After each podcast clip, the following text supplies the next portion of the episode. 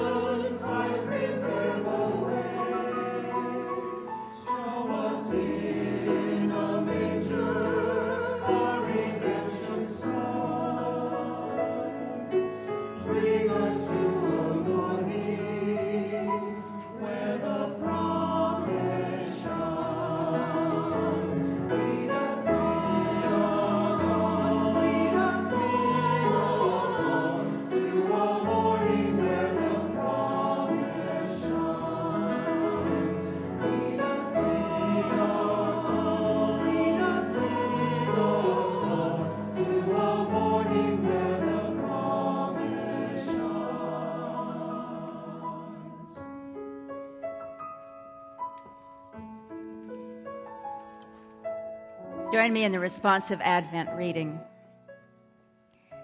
Advent is a time for God's people to reawaken their longings. Let the peace of Christ rule in our hearts. Where there is division, we long for unity. Let the peace of Christ rule in our hearts. Where there is hostility, we long for resolution. Let the peace of Christ rule in our hearts. Where there is separation, we long for reunion. Let the peace of Christ rule in our hearts.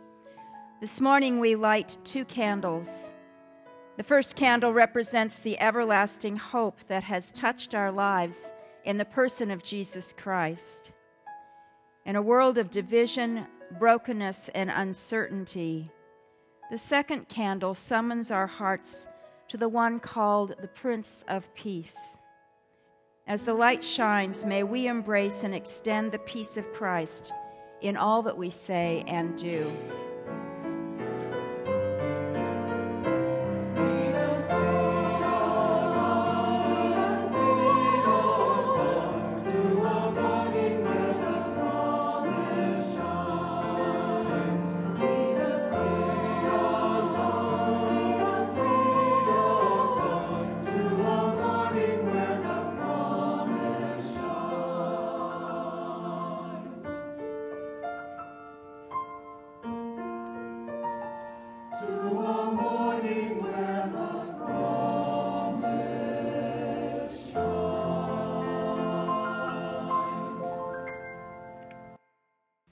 Please join me for our call to worship.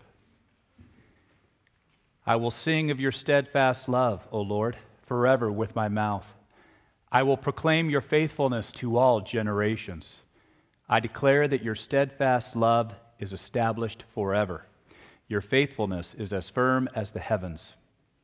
Righteousness and justice are the foundation of your throne. Steadfast love and faithfulness go before you. Happy are those who know the festal shout, who walk, O Lord, in the light of your countenance. They exalt in your name all day long and extol your righteousness.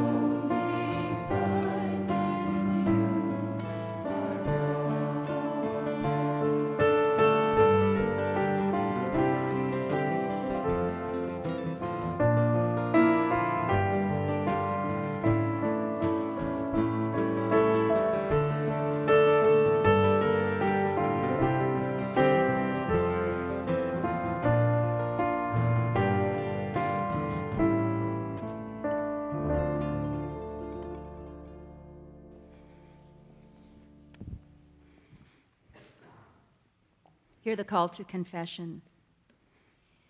Now, faith is the assurance of things hoped for, the conviction of things not seen. Indeed, by faith, our ancestors received approval. By faith, we understand that the worlds were prepared by the Word of God, so that what is seen was made from things that are not visible. By faith, the people passed through the Red Sea as if it were dry land. But when the Egyptians attempted to do so, they were drowned. By faith, the walls of Jericho fell after they had been encircled for seven days. By faith, Rahab the prostitute did not perish with those who were disobedient, because she had received the spies in peace. Thus the scripture was fulfilled that says, Abraham believed God, and it was reckoned to him as righteousness, and he was called the friend of God. You see that a person is justified by works and not by faith alone. Likewise, was not Rahab the prostitute also justified by works when she welcomed the messengers and sent them out by another road? For just as the body without the spirit is dead, so faith without works is also dead. So let us pray together our unison prayer of confession as you find it in the bulletin. Together. O God of shalom, we have built up walls to protect ourselves from our enemies, but those walls also shut us off from receiving your love. Break down those walls. Help us to see that the way to your heart is through the reconciliation of our own hearts with our enemies. Bless them and us that we may come to grow in love for each other and for you through Jesus Christ, the Prince of Peace. And so we bring you the silent confessions of our hearts.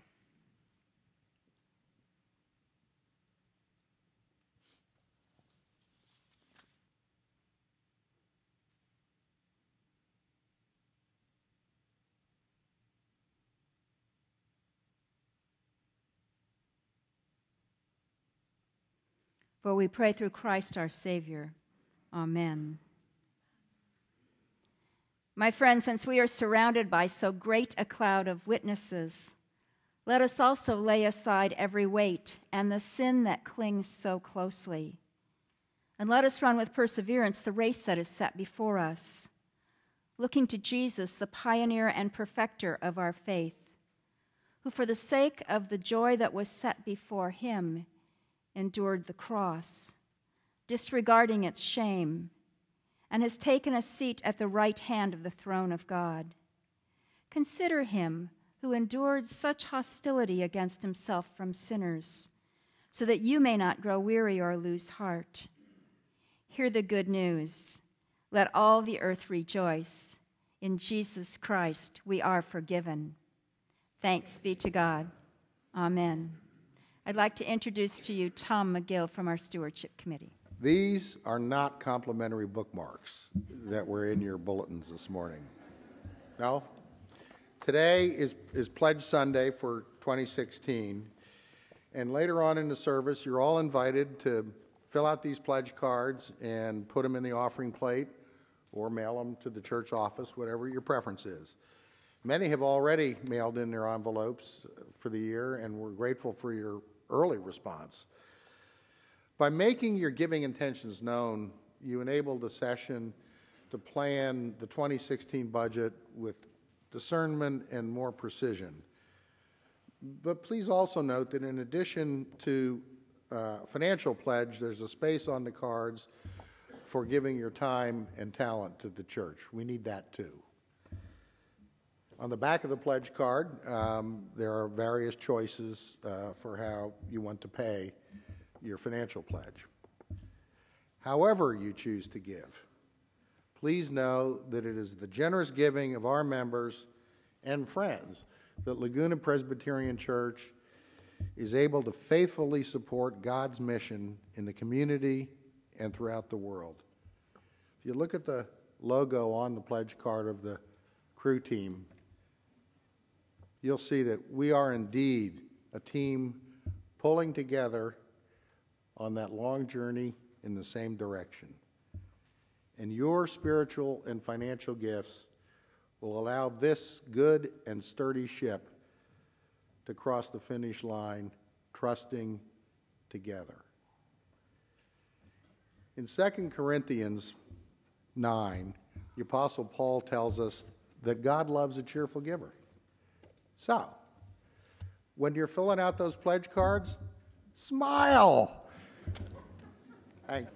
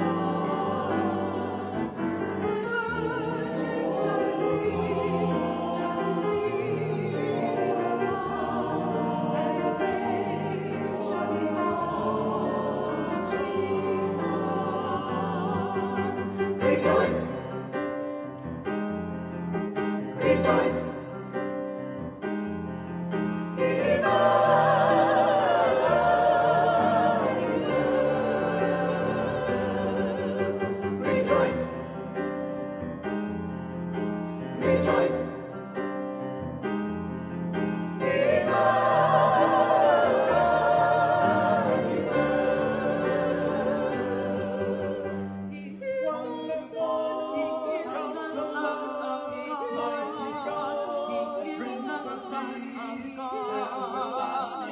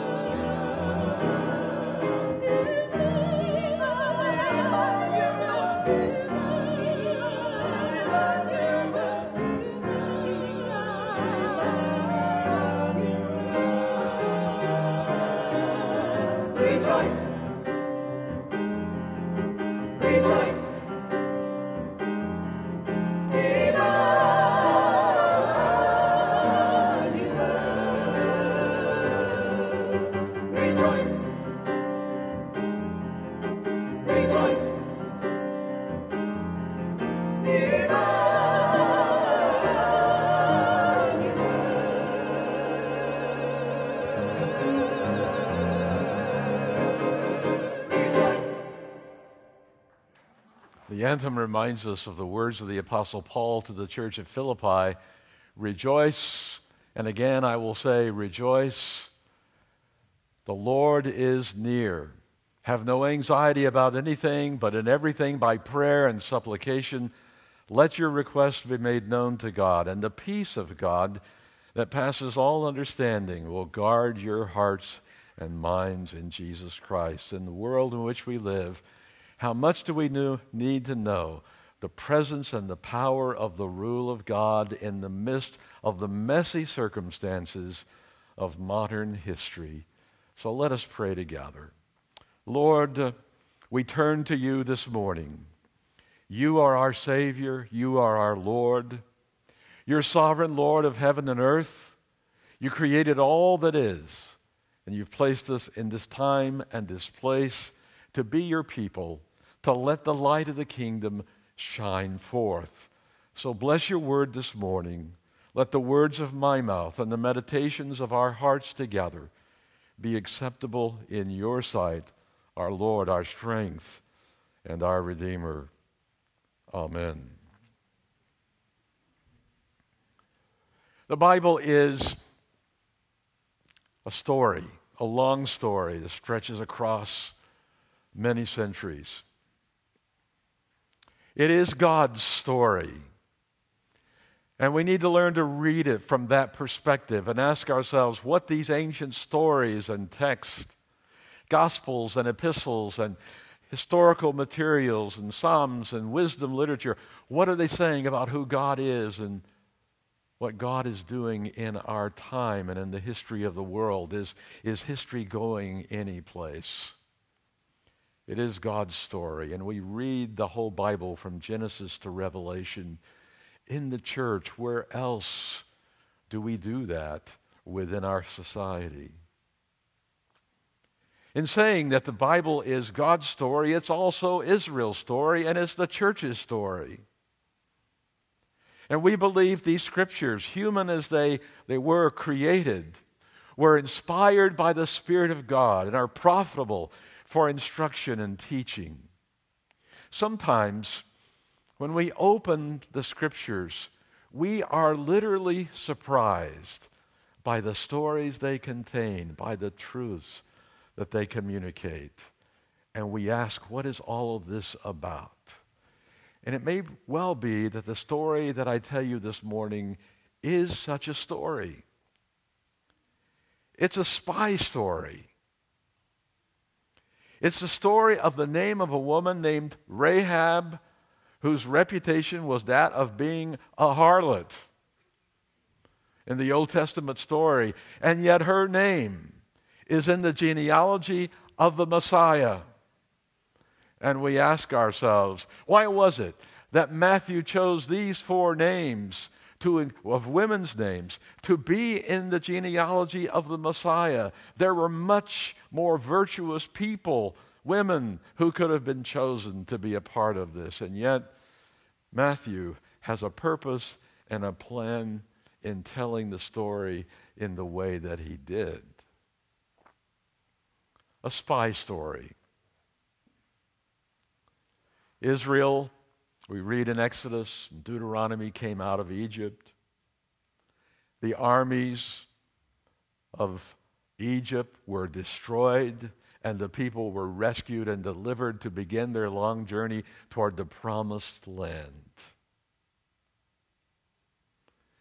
And so they began that journey with all kinds of murmurings and anxieties and fears, frankly, with very little joy in their hearts because they were moving through a dangerous world and they were carrying a promise of a land, of a place, of a people.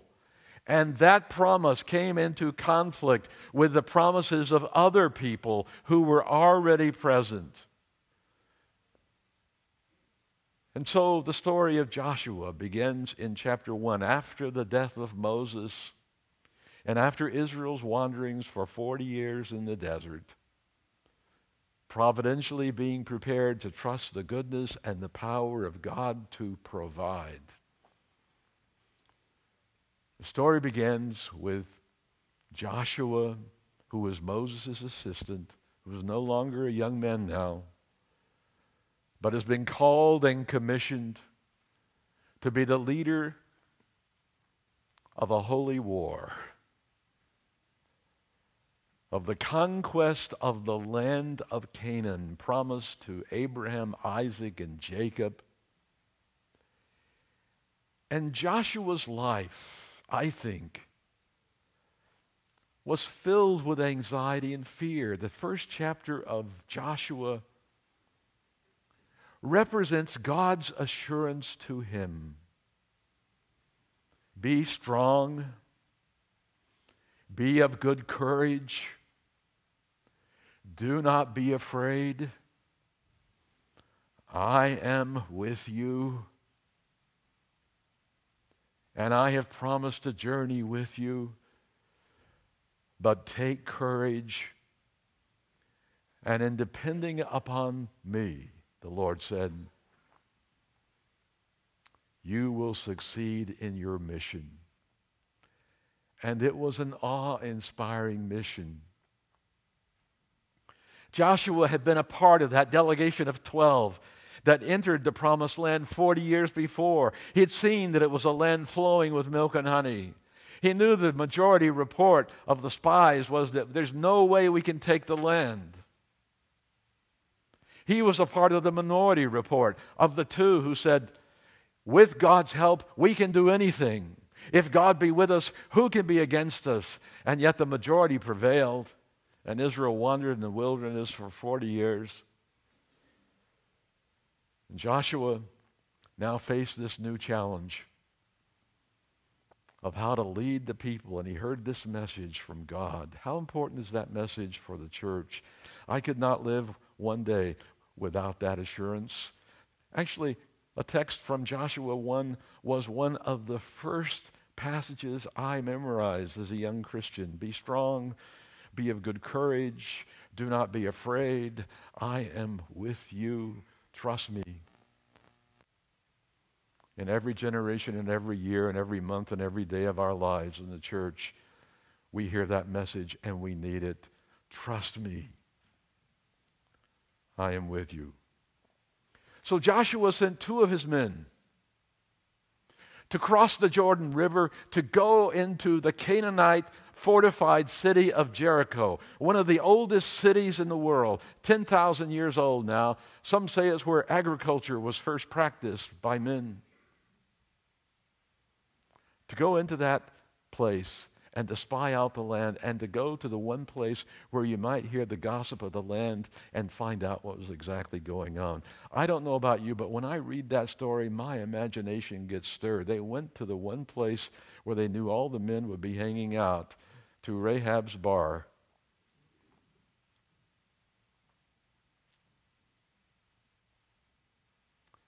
And they listened to the conversation. And finally, they had conversation with the owner of this R&R. It reminds me of some of those scenes from that old movie that some of us says the most popular movie ever made, Casablanca, with Humphrey Bogart and Ingrid Bergman in Rick's American Bar in Cairo.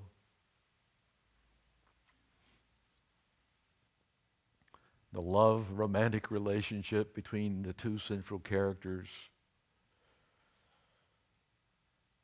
and Humphrey verbalizing out of all the gin mills in every town and in, around the world, why did she have to walk into my place? He'd fallen in love.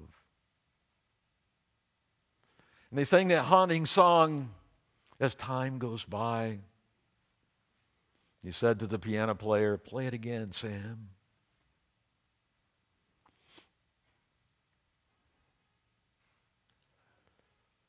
Here's to you, kid. We will always have Paris.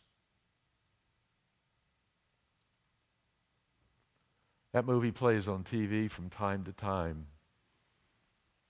I love watching it because it's a great love story, a spy story, and the intrigue of World War II. or the Star Wars movie, those bar rooms where all these unsavory characters in the Star Wars series would gather to gossip.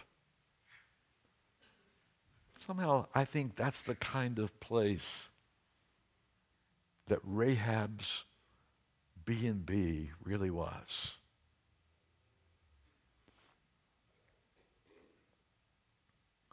These two spies identified themselves to Rahab as Israelis. And they had come to listen to what was happening in Canaan. And finally, the king of Jericho sent his representatives to Rahab's house with a warning and with a question.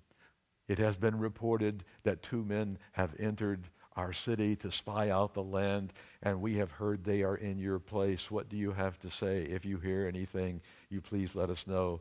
Rahab finds herself having to make a decision about being a double agent, if you will. She makes her choice. She lies to the king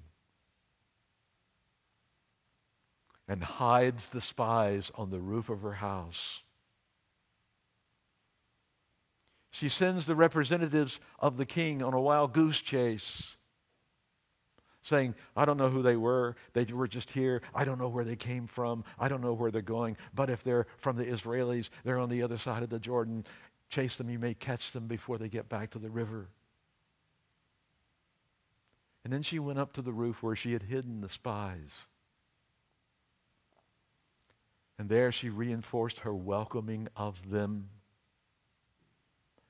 and she began to tell them exactly what was going on. She articulated her faith. It was the faith and the theology of the book of Deuteronomy in the Old Testament.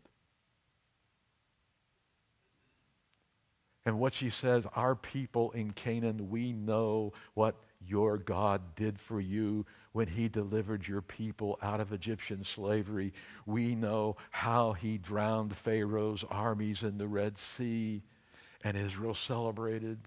We know what you did to the kings of the Amorites, to Sihon, and to Og. You destroyed them because they would not show hospitality. And I want you to know that every resident of Canaan, their hearts are melting with fear. They're filled with anxiety. And I believe, and many of us believe, that God is with you and He's going to deliver this land into your hands. And I only ask one thing that you will spare me and my family when you come. And they negotiated an agreement. That if she would stay true to her word and not squeal to the authorities, that when the armies came, they would spare Rahab's life along with her family's. And so Israel crossed over the Jordan River on dry ground and for seven days they marched around the city walls of Jericho. And on the seventh day they marched around the walls seven times. The trumpets began to blow, and the people shouted, and the walls came tumbling down. A song that our kids love to sing Joshua fit the battle of Jericho. Great story. What is there about that story, I'd like to focus on Rahab. What can we say about her that might give us some reason to understand why she's in the Messiah's genealogy? Well, she welcomed the spies. She showed hospitality to them. She showed hospitality to Israel in doing that. She aligned herself with the purpose and plan of God. I know this is difficult to talk about because what was being eh, launched here was an invasion, a holy war into the promised land. And there were people there, there were fortified cities. And if Israel was to have a place in the land, those folks would need to be removed. And I don't know how to talk about that Except I know that in the ministry of Jesus, that this whole notion of the inbreaking of the kingdom of heaven into human history is reinterpreted in such a way that it is a movement of the God of love and peace to establish the reality of the kingdom of God's peace in every human heart and that Jesus comes not as a zealot warrior to destroy his enemies, but to pray for them and to act on their behalf and to seek to redeem all who will believe and trust.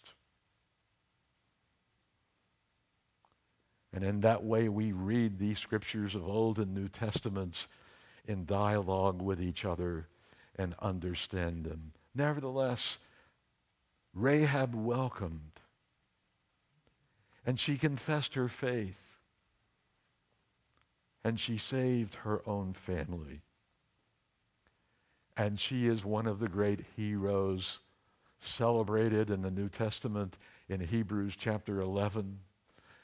Rahab the prostitute, who welcomed the spies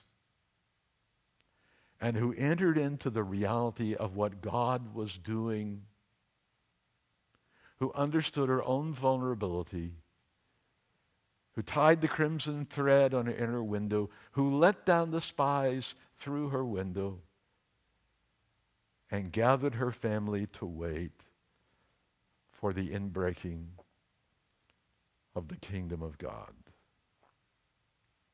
She stood up. There is much talk in our time about espionage, surveillance, spying. It's the subject of almost every day's newspaper of how we what we need to do in response to the presence of enemies amongst us that we cannot easily identify. Will we be able to listen to everyone all of the time or watch everyone all of the time? What will be the impact of government surveillance upon private persons' freedom? There are many issues and questions that are before the church and before our nation at this time, especially in response to what has happened this last week in San Bernardino. But it's all across the nation, it's in the Western world. We know we have enemies, but we do not know who they are. And what does it mean to be the people of God in the presence of such threatening circumstances? Joshua and Rahab lived in that kind of a world. And it's in that world that she confessed that she knew who God was and what God was doing, and she aligned herself in confidence that God would somehow provide for her life and the life of her family. And her life and her story is but a parable, as are all of these events in our times. We seek to understand them. In reading the Joshua 2 story, over the last couple of weeks, one of the windows that has helped me to understand our concern is, is this new movie, Bridge of Spies, Steven Spielberg's movie. If you haven't seen it, I encourage you to do so. It's about a very dangerous time in the history of America and the Western world, the Cold War years, in which there was so much anxiety and fear about preventing a third world war.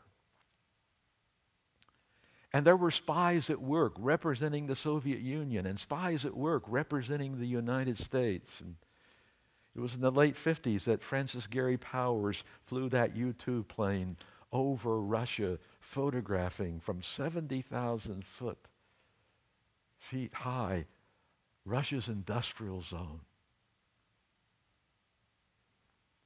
And the Russians were able to shoot it down. The plane came apart, and Gary Powers was arrested and put on public trial. Not too long before that, the Russian spy, Rudolf Abel, was discovered and put on trial, represented by a lawyer named James Donovan, who, in his defense, defended not just Abel and himself, but the principles of the United States of America. That we have a vision of justice and the legal system that must be made to work on behalf of all people. Abel was convicted, sent to prison, and later, with the capture of powers, Donovan was asked to negotiate a prisoner exchange. And that's what the movie's about. It's a true story. And some of the most awe inspiring scenes of that movie have to do with James Donovan crossing over from the west to the east from light into darkness, from slavery into freedom, risking his own life, negotiating with authorities on the other side, and standing strong, as he had done in the legal case for Abel, standing strong against the Russians and the East Germans, and demanding that not only that powers be released. But that Abel be in a prisoner exchange together. And the tensions were high. Spielberg says his own father was in Moscow in 1960 when this was going on. And they had stood in a line for two hours to see the wreckage of the U 2 and Power's uniform that he wore, his spacesuit. And after two hours, a military man came to them and took his delegation of engineers from Phoenix, took them to the front of the line, collected their passports, and began to yell in front of them, Do you see what your government is doing to us? And Steven Spielberg asked his dad, How did that make you feel? He says, All I was doing was watching the hand with the passports. And they got out. But in many ways, the movie is about the integrity and the character of James Donovan, who, even on the bridge between East and West, stood strong for his principles and what he had negotiated and brought back the two prisoners to the United States in this exchange. Now, if you read the Joshua story from that context, it gives you a clue, I think, to the character of Rahab.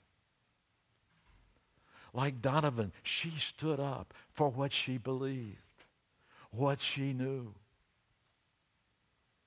She trusted who God was, whom she had come.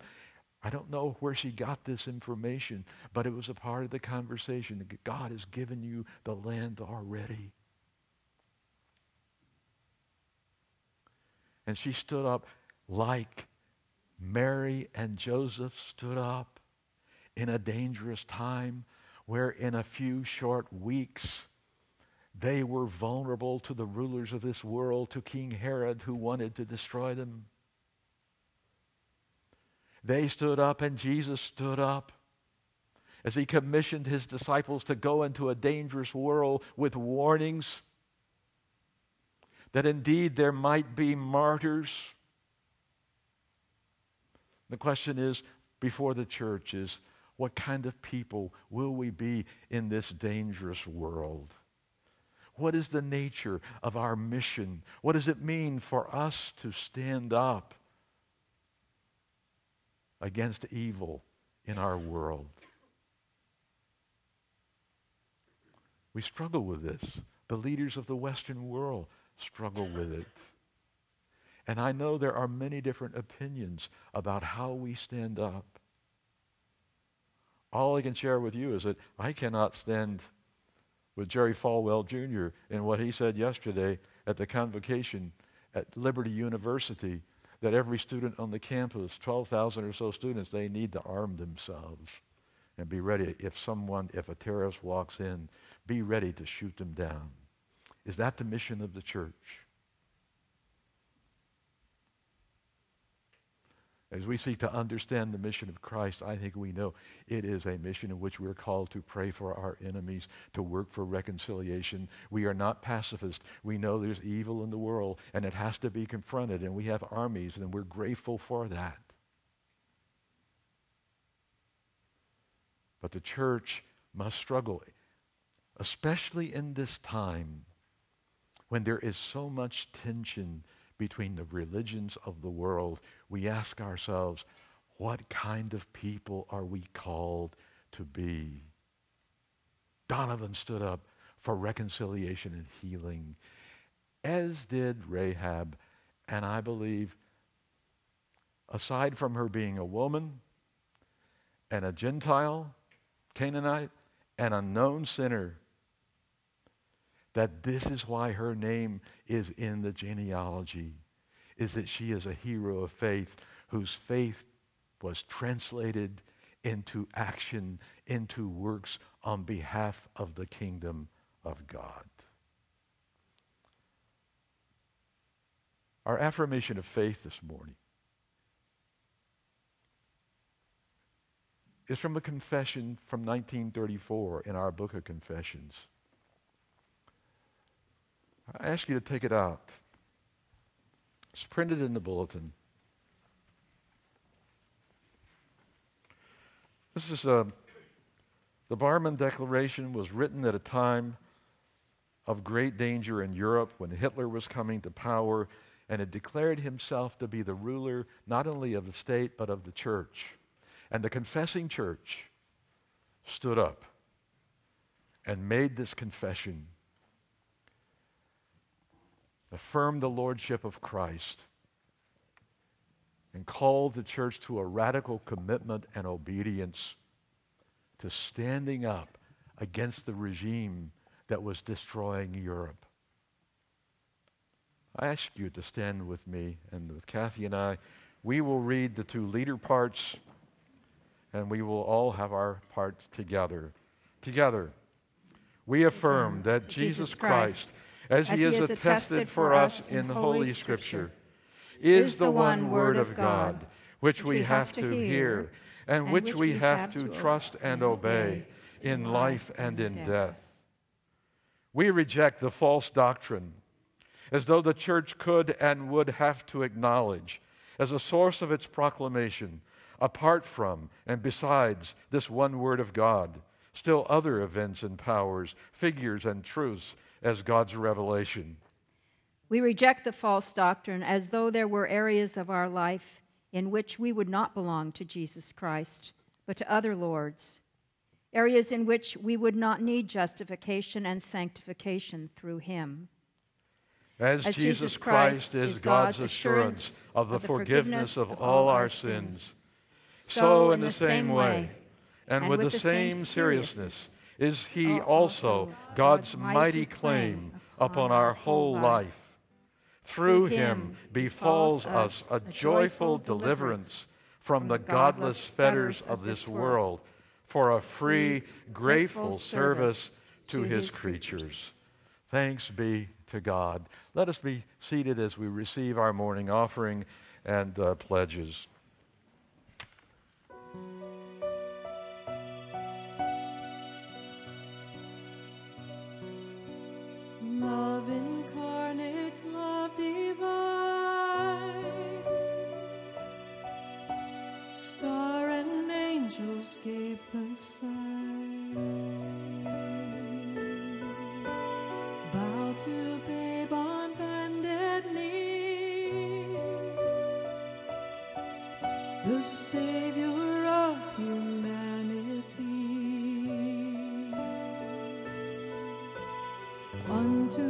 us a child is born. He shall reign forever.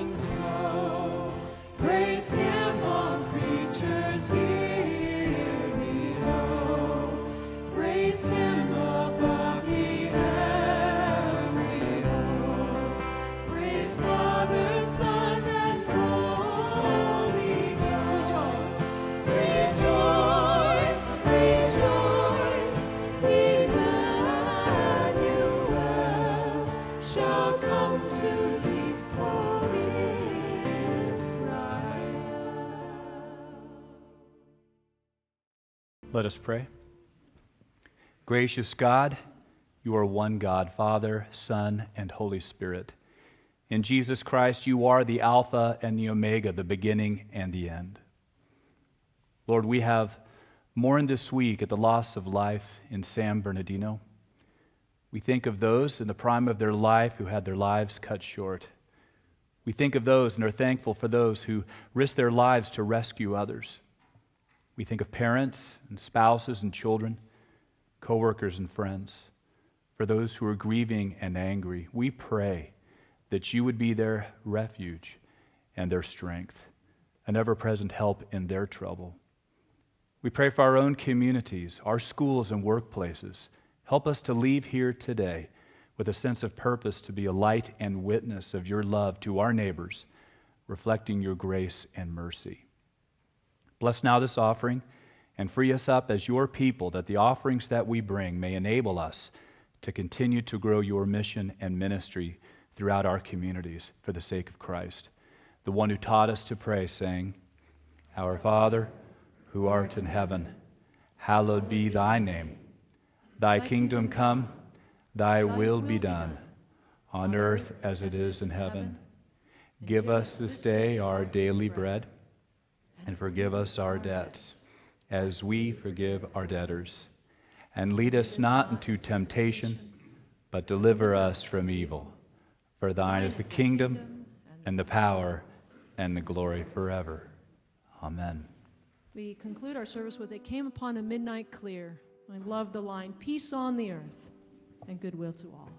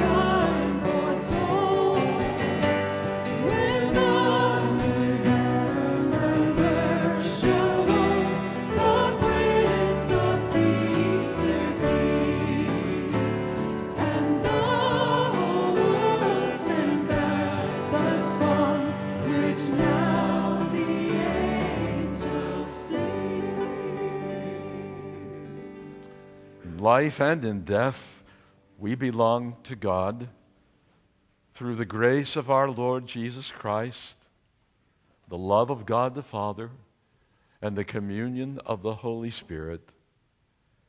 We go forth this morning with the courage of the Spirit in our hearts. We go forth with a vision of who you are as sovereign Lord of heaven and earth. We go forth to do your mission, to plant the seeds of your justice, righteousness, and eternal peace in the hearts of all people. Keep us faithful in what it is we say we believe. We ask in your name. Amen.